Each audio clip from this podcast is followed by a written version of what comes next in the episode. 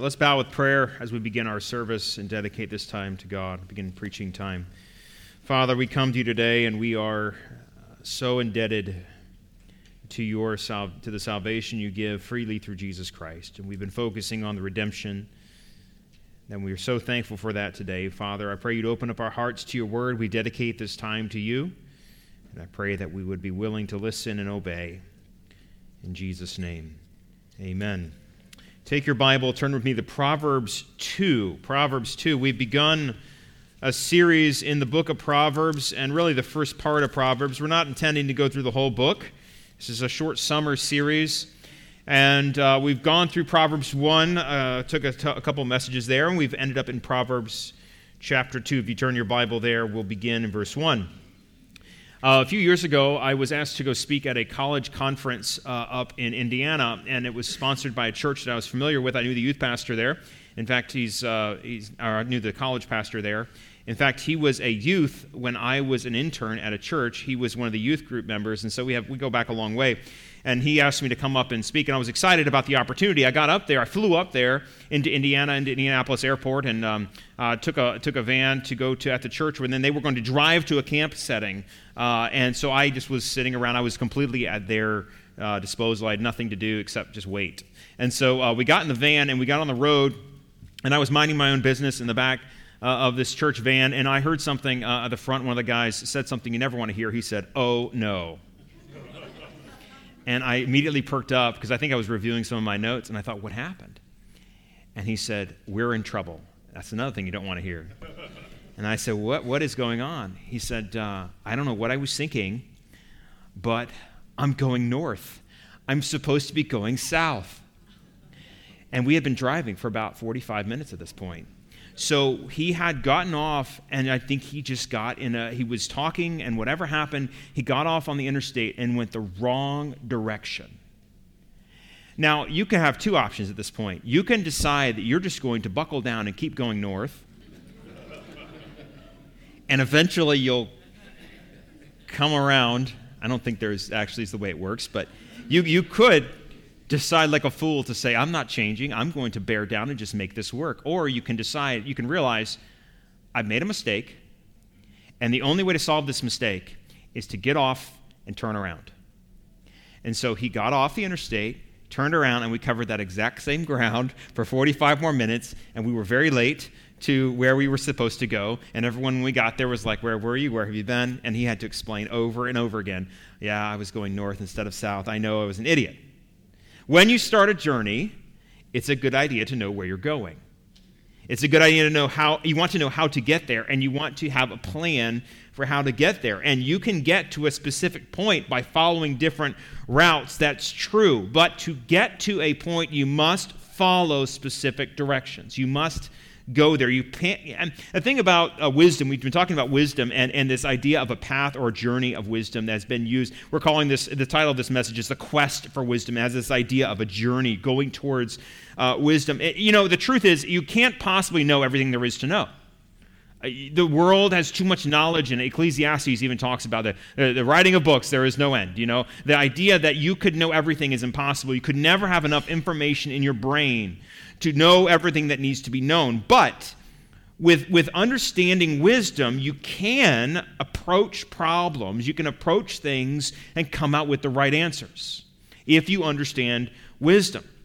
But you have to know which path to be on, the path to follow. The quest for wisdom, we'll see this morning, requires much of the one who's setting out to find that wisdom. Inside your bulletin, you'll find an outline to the message this morning that will help you walk through these points in chapter 2, which you'll see. But today we're going to see that, that you're just not going to happen upon wisdom accidentally. You're not going to be walking along your path to life and stumble across wisdom. You must intentionally go towards wisdom. You must intentionally quest for wisdom. You must intentionally go. And this morning we'll see that path for this quest towards wisdom. As we launch into the second chapter, we'll notice it's uh, like another lecture from a father to a son. Where he begins, he begins where almost every father begins his lecture, and that is with attitude. He begins with the deal with the issue of attitude. Read with me in verses 1 through 4.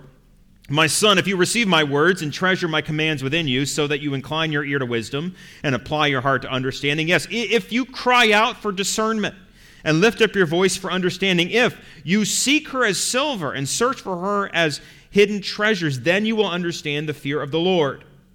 The word attitude does not appear in your Bible, probably. Uh, it doesn't appear in my translation. It doesn't appear in most English translations. But if you search for the idea of spirit, the word spirit actually communicates this idea of attitude throughout the Bible, this idea of having a right spirit. And that involves attitude is about your, your outlook on your circumstances and what's around you. It's about your perspective, it's about how you feel about what's happening to you and what's going on around you. And, and really controlling your attitudes that, that control is one of the most important steps towards this quest for wisdom. Uh, we find this later in the book of Proverbs. In Proverbs 25, 28, he says, Whoever has no rule over his own spirit. Think about this like an attitude. If you have no control over your attitude, you are going to be like a city that is defenseless, that's degraded, that is mocked. It's like a city that's broken down and without walls. It can be breached easily. It has no defenses against the, the, the troubles that will come its way. It, you must be able to control your attitudes, and bad attitudes will ruin ruin any chance you have at learning. We all know this is the case. You've ever taught a class before, you walked into an elementary school classroom, you can see sitting at the desks, or even high school, sitting at the desks are all these children. Some are eager to learn, and there's one or two, maybe ten, who are looking and, and angry at life. Right? They have this sour look, and they're not listening. They're not paying attention. Their attitudes make a huge difference. And what are the attitudes we must have on a quest for wisdom? The first attitude we must have is an attitude of reception an attitude of reception. And you say, How is that an attitude? It's an attitude of humility that willingly listens and receives wisdom. I want you to notice the big if at the beginning of this chapter. In fact, there's a couple times I'm going to reference. You might want to take a pencil and circle the word if there at the beginning. And eh, if you think about this as a big, what's called a conditional clause, that means this is telling us that this is a condition upon which something else will happen. So here's our condition.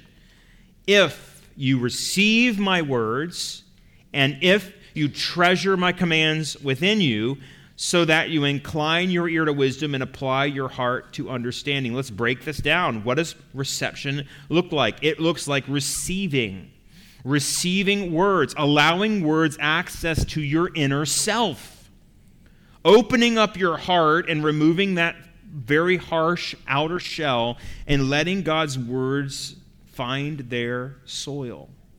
Jesus describes the Word of God like a seed that's scattered on a field, and there are different kinds of soils, and those soils represent different hearts. And if you are a receptive heart, a fertile ground for the soil as it works itself in, you must receive that. There's also ground described as like pavement and cobblestone, where the seed is scattered, but it does not take root. If God's Word is going to make an impact on your life, you must be receptive, not defensive. That's the opposite of receiving. Defensive means that you reject the words and, and, and, and you need to, instead of rejecting these things, you need to receive this like you would receive a gift from someone who loves you. Someone gives you a gift. Can you imagine how bad it would be to say, Oh, I don't need one of those? I'm good. No, we receive gifts. We, we receive them. We receive this wisdom. We, we should treasure. We should value this. Notice that's the next thing he says treasuring the commands, examining, thinking over them over and over again. Like, like, you, like how you treasure, you know how you treasure certain conversations? Maybe there's someone who you had a conversation with, maybe a loved one, a grandparent, a husband, a wife, a, a child or something and you no longer can have those conversations but you remember that and you and you think fondly about those conversations and you treasure them and you you think about them and that's how you're supposed to think about the commands of God and wisdom. You're supposed to treasure it and you're supposed to bend your ear toward wisdom. Inclining your ear perk up towards wisdom. And lastly it's not enough just to listen. You must apply your heart to understanding. You need to apply yourself. Wisdom is knowledge applied, knowledge in action. So, if this is what reception looks like, what should we be receiving? Well, we should be receiving uh, the words of God. These are not just pithy sayings from dad that come from his own heart and come from his experience. These are rooted in the commands and the teachings of God. Notice the words here treasure my commands, the wisdom, the words and the understanding, these are often words that are used to describe God's words. In fact, Joshua 22, be careful to take heed to do the commandment of the and the law. These are the words, the commands that he describes in Proverbs 2.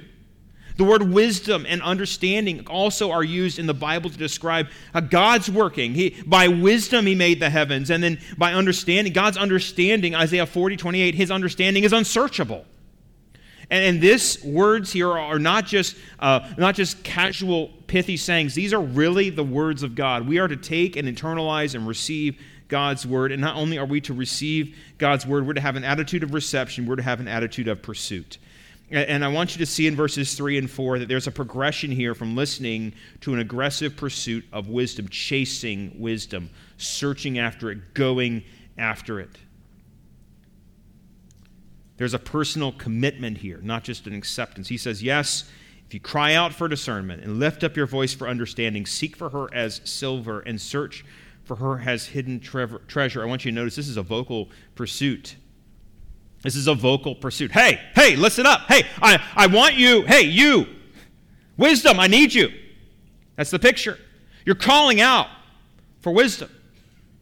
You're, you're, you're, wanting it to come to you. You need wisdom. You desire it so that you're willing to, to cry out with your voice. You lift up your voice for understanding. This also can have the idea of lifting up your prayer in God. You're asking your prayer, a, a, a voice in God. You're saying, Lord, please give me wisdom. I need wisdom. How vocal are you in your pursuit of wisdom? I mean, it, it, could be something you say, well, I, I, like you read books and I don't, I don't really actively pursue wisdom. You need to be vocal and excited about the opportunities to grow in God's word, to understand God's world, to understand his wisdom. And notice that it's also not only vocal, it's proactive. It is not just reactive, it is proactive. It is going after it. You have to pursue it. You cannot just let it be out there. You must be people, as people of God, we need to have an attitude of pursuit when it comes to wisdom. We need to pursue it. We need to be desiring to learn more and more. The listener needs to absorb his father's words. The quest for wisdom takes perseverance, it takes diligence, it takes hard work. I'm calling you to a job that is difficult, not a job that is easy. It takes the initiative to go and seek. And then if we do this, if we have the right attitudes, what we'll find is we'll find benefits. That's point two benefits here. We started off with a big if statement, a big conditional, and now we find the second part of that conditional. If you have the right attitude, then you will receive several benefits. If you circled if, you might circle the word then in verse 5. And I'd like to draw a little thin line from if to then. It says, if this happens, then this. If this, then this. Then you will understand the fear of the, God, of the Lord and find the knowledge of God. Notice verse 5. You will understand the fear of Yahweh. You will find the knowledge of God. You realize that one of the benefits is you will understand and you will know God. You, you will find that you know God and find his knowledge. It takes work. God, God is not stingy with wisdom, but he does ask for you to pursue it and to ask him for it. it it's not like it's not available you have to pursue it.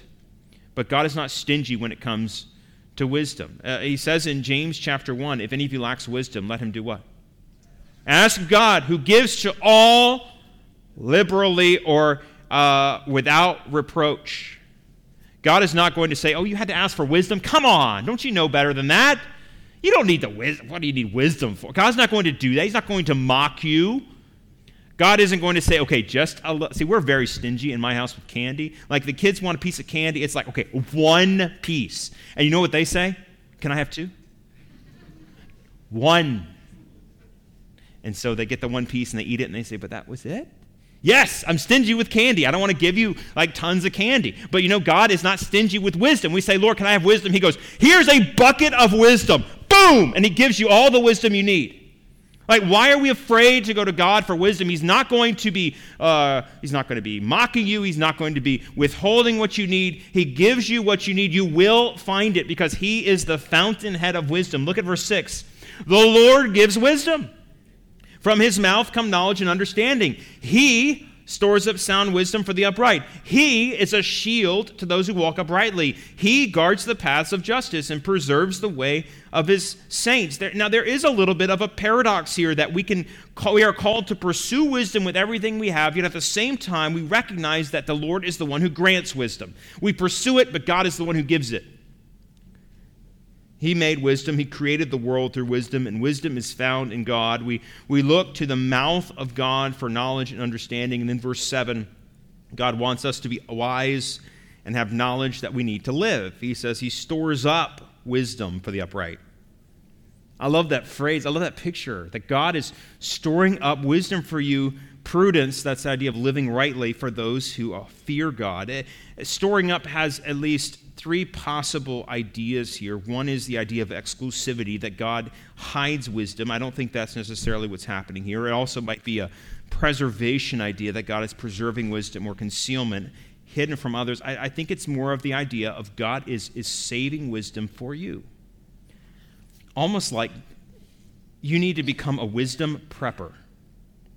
Now, you all know what preppers are. If you don't, don't worry about it. But if you start going down that rabbit hole, you'll never find the end. Preppers are people who get everything they need in case the world comes to an end. They have all of the water they need, all the food they need, all the supplies they need, first aid kits. You know, they probably have a, a, a, a tunnel in their backyard that's a bomb shelter you know, preppers. Some of you are like offended right now because you are preppers and you're like, how dare you? How dare you say these things about us and give us away? Okay. God, you know how you store up stuff? You store up food. You go and you ha- you're proud of your. I once, we once went into a house when, when Jen and I were looking at houses years ago. We were looking at buying a house and we, we visited a bunch of One of the houses we went into, this lady was a I imagine it was a lady. Maybe it was a man. I don't know. Serious prepper. Like there was so much bottled water. I was afraid it was going to cave. It was like in an upstairs room. We walked in. We kind of took a st- step back. There was bottled water everywhere, and diapers, and like and like canned goods, and it was just everything. It was like all in this huge room. We thought to ourselves, "Wow, this person's prepared." Guess what God is doing with wisdom? He's storing up wisdom for you. God is storing up wisdom for us and God does that for us. God is the one who guards, look at verse 8, he guards the lives of those who follow him, the paths of justice. He preserves the way of the saints, the holy ones. God, you know, to understand and know God is a huge benefit of wisdom, but there's a second benefit you'll receive from having the right attitude about wisdom, and that is you can understand moral choices. When you understand who God is and you understand God's character, you begin to understand how God wants you to act. Verse 9, then you will understand. There's another then. So if you circle the if and the then, you can go and circle another then. He says, You will understand righteousness and justice, equity, and every good path. When wisdom enters your heart and knowledge is pleasant to your soul, discretion will preserve you, understanding will keep you. He says there's work of understanding here, understanding righteousness and justice. You should not take it for granted that everyone around you understands what righteousness is, what right and wrong are. I used to hear people say, well, everybody knows what's right and wrong. No, they don't. Have you not been watching the news? People do not know what is right and wrong. It takes a fear of the Lord to understand what is righteousness and what is wicked. You need to understand that that is that God is the one who tells us what is right and wrong and righteous and just and judge justice here is right judgment, impartial judgment. And today our world has been perverted even in this case of justice. People talk about justice and, and all these perverted ways, and they have all these different descriptors on justice, and, and, and they change what godly justice is to mean whatever they want it to mean. In order to understand justice, in order to understand righteousness, you must understand God. You must come to God with the right attitude, and these benefits will flow, and you must come with God's wisdom.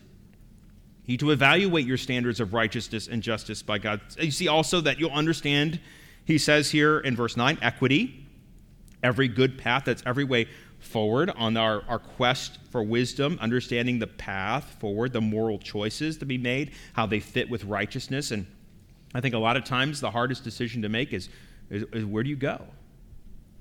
What path do you take? I mean, Yogi Berra once told us when you come to this fork in the road, take it. Which one? We, we have to make a decision. You cannot take both. And here, the decision to be made is given to us by God in the sense that He gives us equity in every good path, every path that is righteous, that is good. And notice this, and the third part here is that wisdom and knowledge become a part of you. They enter your heart, they become pleasant to your soul, and you'll begin to have real moral clarity. That's the work of understanding. You begin to have a moral clarity. Having a moral understanding, when you see something, you can identify, oh, that's wrong. And I, I don't know when things started to click for you as a saved, if you're saved, there probably was a moment when, when you started to see something in your life in the past or in the world around you, and before it wouldn't have bothered you, but all of a sudden you say, wait, wait a second. That's wrong. That, that's not good. We can't do that. That, that oh, we're not going to do that anymore. Whoa, I can't believe I used to do that or used to think that. Or you had a wrong thought come to your mind and say, whoa, that's wrong. This is the moral clarity that comes when you have the right attitude and you pursue wisdom. What happens, the work of, we see here, of preservation. He says, discretion will preserve you. Verse 11. There is a protecting element to wisdom. Uh, when you're in the middle of a dangerous place, discretion will serve you well, it'll preserve you from evil. And understanding will keep you. Now, that word keep has the idea of keeping watch uh, I did a little word study on this because it started to, it really interested me. This word of keeping watch over you is the same word used in a different, slightly different form in its noun form in the book of Jeremiah, verse 31, verse 6, chapter 31, verse 6, when he talks about a watchman. Look at this. There shall be a day when the watchman will cry on Mount Ephraim. Okay, that's the only part I need you to pay attention to. A watchman is on the mountain looking out and keeping guard over this area. And I, do, you, do you see what he says will happen? Understanding will, will be a watchman for you. It will, it will protect you. It will keep you. It'll warn you about danger. It'll warn you about incoming problems. You can see the danger before it arrives. And, and this is so, so interesting to me that normally we're called to keep God's commandments. Psalm 119, several times, Psalm 119, 22, keep his commandments, keep his commandments. But right here, you know what it tells us? God's commandments are going to keep us they're going to protect us, they're going to preserve us. Benefits. Number three, we see an aspect of this benefit, but I wanted to pull it out because it is so important. We see deliverance, rescue. Wisdom will keep you from harm. Now, where is the danger coming from? The Bible identifies two big dangers in the lives of young people and, frankly, in the lives of every person here. The first aspect, the first deliverance, is from the wicked man. Verse 12, to deliver you from the way of evil. Whenever you see the word way, you might as well read the word road or path. Okay? That's the idea of a path. That's why we're talking about a quest for wisdom to deliver you from the path of evil, from the man who speaks perverse things, from those who leave the paths, the roads of uprightness, to walk in the ways of darkness, who rejoice in doing evil, delight in the perversity of the wicked, whose ways are crooked, who are devious in their paths. Couple things. Deliverance simply means that you are in danger. This is a really simple thought. One you have to grasp that, that if I say I need to get you, I need to deliver you, I need to rescue you, that means you're in danger and in need of rescue. Else, why would you need to be delivered?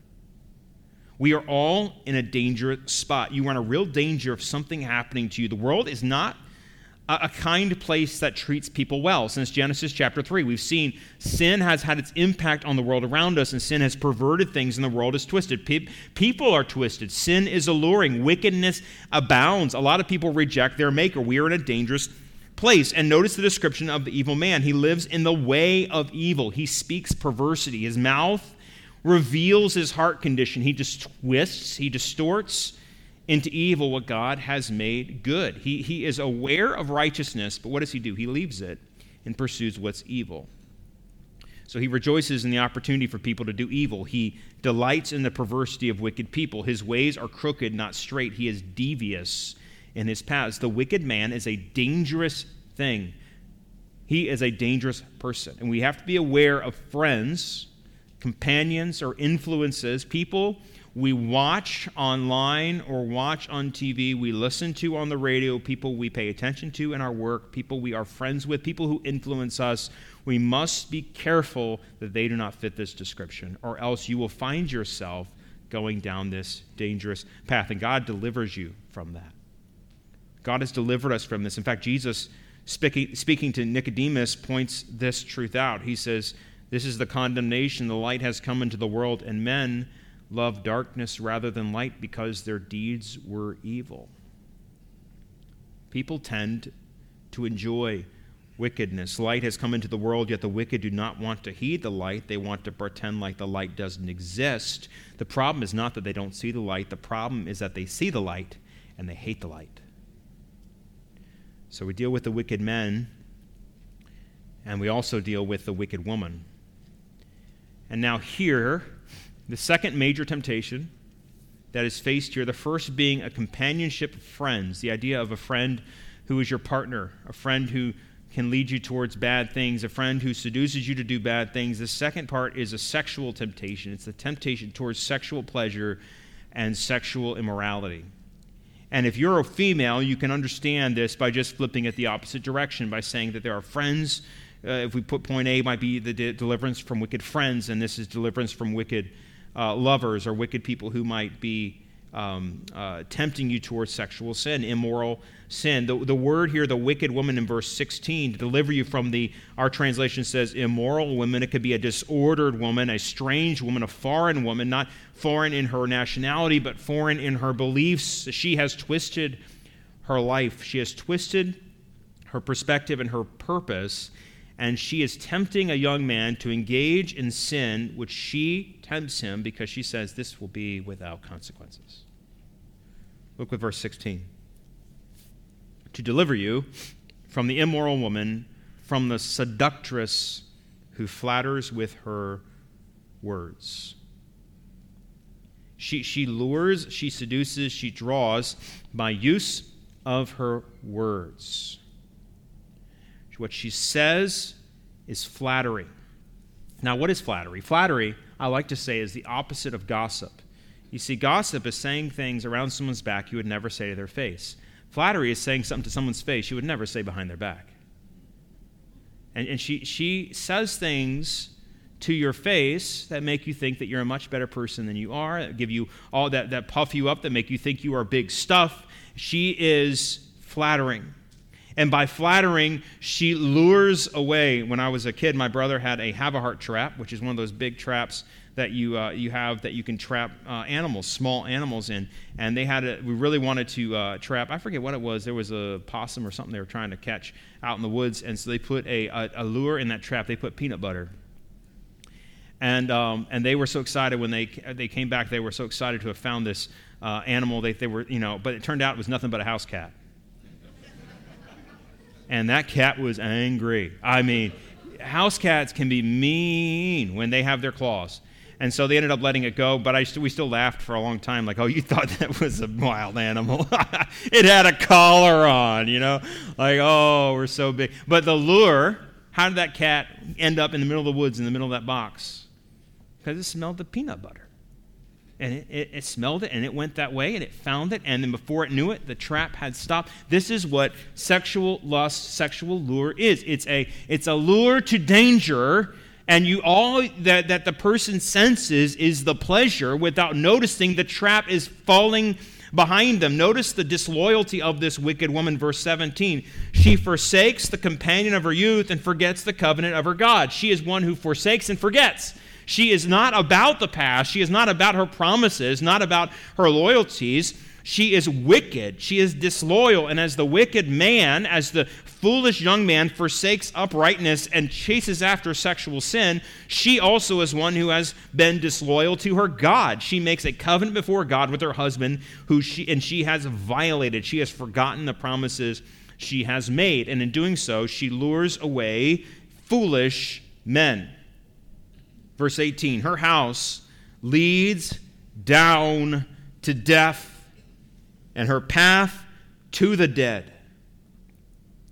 None who go to her return, nor do they regain the path of life. Her house leads to death itself, and her paths, her road, leads to dead people. We might think of it like the people who come out of this kind of wickedness are like zombies and ghosts. They have their life stolen from them. This is the, the end will be danger. They have forfeited their life on the altar of lust and have been lost. And God says wisdom is to deliver you from that. Without wisdom, you wouldn't know what is coming. But he says there's a danger here, verse 19. Don't go, her end of death will be your end of death. If you join yourself to engage in these lusts offered by such a woman, you will not be able to escape the death that clings to her. Now, the way of the wicked man and the way of the wicked woman both lead to death, but and folly and destruction lead to death. But the person who is on the quest for wisdom has a path of life. And this is the last point I want us to focus on the path of first of the living. In verse 20, he makes a shift. And he says, So, if you do these things, then you will avoid these things. But what is the positive end? In fact, some scholars believe that this whole proverb is one long sentence. He concludes the thought here in verse 20 so you may walk in the way of goodness and keep the paths of righteousness. If you find wisdom, if you listen and pursue, if the door opens to you, if the path opens to you, you will be able to walk in a good road, in a road that is good, a road that is, is what God has planned for you. Contrast this with the way of evil, the wicked way. Now we can keep the way of righteousness to avoid the snare. But the road that is good is not necessarily what you might think it looks like. Like you might say, a good road, smooth, easy, wide, no problems. That is not the road that Christ describes in the New Testament. In fact, Jesus says, Enter by the narrow gate, for wide is the way and broad is the way that leads to destruction, and there are many who go in by it, but narrow is the gate, and difficult is the way which leads to life, and there are few who find it. The good way is not the broad way. The good way is a restricted area. It's a straight or a narrow path, but is the path of the living and it's a land of the living. Secondly, we see here the promises in verses 21 through 22 that he gives us the road we must stay on, but also the place we are headed towards, the land we will dwell in, the place we should aim for. And notice that he says in verse 21 that, that the upright will dwell in the land. The Old Testament promise of land, the promise is in play here. Living as God promised, was living as God um, uh, intended was, was uh, living like for the promised land or living in the promised land was part of God's intention for us, part of God's intention for the people. And the Old Testament people, as they thought about living righteously and God's blessings on them, he says, The upright will dwell in the land, the blameless will remain in it, but the wicked will be cut off, and the unfaithful uprooted from it. Those who dwell in the land will be blameless, complete. The ones who walk in their integrity, they're undamaged. They will live in that land. We have this similarly referenced in Ephesians chapter 6. If you remember this, for this chapter that um, has a lot of instructions for parents and children, it says, Children, obey your parents in the Lord. For this is right. Honor your father and mother, which is the first commandment and promise, that it may be well with you and you may live long on the earth. There is a land of the living. Now, there's also a land of the unfaithful, the, the wicked here. There's a stark contrast between the wicked who will be cut off and uprooted, and the upright who will have the blessings of God. As we conclude, I have a few questions for you. First, speaking to believers, I want to ask you a few questions. What is your desire, and how is your attitude? Sometimes our attitude just stinks. You need an attitude adjustment. There needs to be some sort of attitude chiropractor out there who can pop your attitude back into place. You need to have an adjustment for your attitude and see God's see the way things God intends for you to see them. Do you really desire the benefits that God has laid out here? Do you really want to be delivered from evil men and women? I say that with complete sincerity. Are, are, you wanting to get away from them as fast as possible? Or are you one who flirts with danger? Do you not mind getting close to the evil man and the evil woman, thinking that it won't make a difference? Do you want life? Or are you pursuing death? Because if you're going to grow in wisdom, the Word of God must be in you. You need to be interacting with believers, encouraging believers, and being filled with the wisdom of God. A few verses as we close. Colossians 3:16. Let the word of Christ dwell in you richly in all wisdom, teaching and admonishing one another in psalms and hymns and spiritual songs, singing with grace in your hearts to the Lord. If you're going to grow in wisdom, the word of Christ has to be in you. Is God's word in you, or have you ignored God's word? Also, have you been seeking after God. There is hope for a person who seeks after God. Deuteronomy chapter 4. But from there you will seek the Lord your God, and you will find him if you seek him with all your heart and with all your soul. speaking about searching and seeking after wisdom, are you seeking after God like you seek like you should be seeking after wisdom? Because the path of life belongs to God and is available to anyone who comes to him in faith. Psalm 16 says, You will show me the path of life. At your presence is fullness of joy. At your right hand are pleasures forevermore. You come to Christ in faith, and if you receive life by faith in Christ, you come to Him without your own righteousness, but through righteousness given to you through Jesus, you can live a victorious life in Him. You can live a life of true Christ like wisdom. We need Christians who are willing to live a life of wisdom. And friend, if you don't know Christ, you can never know true wisdom because wisdom begins with the fear of the Lord. I want you to notice how Paul describes his life being in Christ. He says, Because I'm in Christ, I have been crucified with Christ. When Christ died on that cross, he took my sins and he took my sorrows, he made them his very own. He bore my burden to Calvary, he suffered, and he died alone. And we could say, How marvelous that he died for me. And when he died, I was crucified with him, so that I died with him. And being crucified with Christ, it's no longer I who live, but Christ lives in me. Wisdom should be in you. Christ should live through you. And the life which I now live in the flesh, how does he live?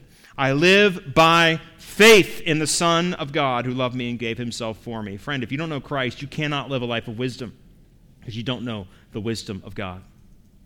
And the wisdom of God is greater than the foolishness of man.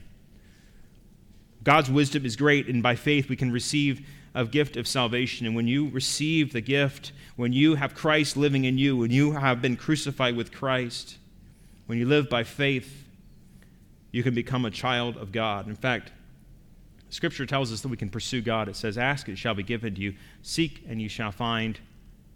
Knock, and the door will be open to you. Are you pursuing wisdom? Are you on the quest to wisdom? Are you on the quest to wisdom today, or have you gotten sidetracked? Have you, have you realized you're still driving north and you need to go south? And if today that's where you are, what you need to do is very simple. If you're a Christian already, if you trusted Christ as your Savior, and God has convicted you that you are making bad decisions, need to be reversed, it's a simple, simple thing. Confess your sin. Be honest before God. Say, Lord, forgive me. I have I've sinned in this area. I am not pursuing wisdom like I should. Please forgive me and, and help me as I repent to turn to righteousness. That is what Christians do on a regular basis. You ought to be doing it on a regular basis too. And if you find yourself going the wrong way, you need to change. Secondly, if you're a non-believer, if you've never trusted Christ as your Savior, if you've never, if you've been offering your own works as a way of heaven, you're going to find that that doesn't pay for any of your sin. And friend, today you need to come to the Christ who died for you. Christ loves you so much, he died on the cross 2,000 years ago to save you from your sin. He died and he took all those sins that you committed, past, present, and future, and he paid for them all. Jesus paid it all. all to him I owe. Uh, sin has caused a stain on my life, yet he cleansed me from that stain, and he can cleanse you too. And by knowing him, by trusting him, you can have life and life eternal, and you can know wisdom, you can know understanding, you can pursue this quest of wisdom. Friend, today, if you've never trusted Christ, I beg of you, do not go out of this room until you trust Jesus. He's offering salvation today, it is on the table. Today, if you hear my voice, he says, Do not harden your hearts. Today is the day of salvation. Now is the day. Come to him in faith. Would you bow with me in prayer this morning? Father, we ask you work in our hearts as we seek you, as we pursue you. We want to seek first the kingdom of God, and all these things will be added to us. But Lord, I pray for those who may not yet know you as Savior.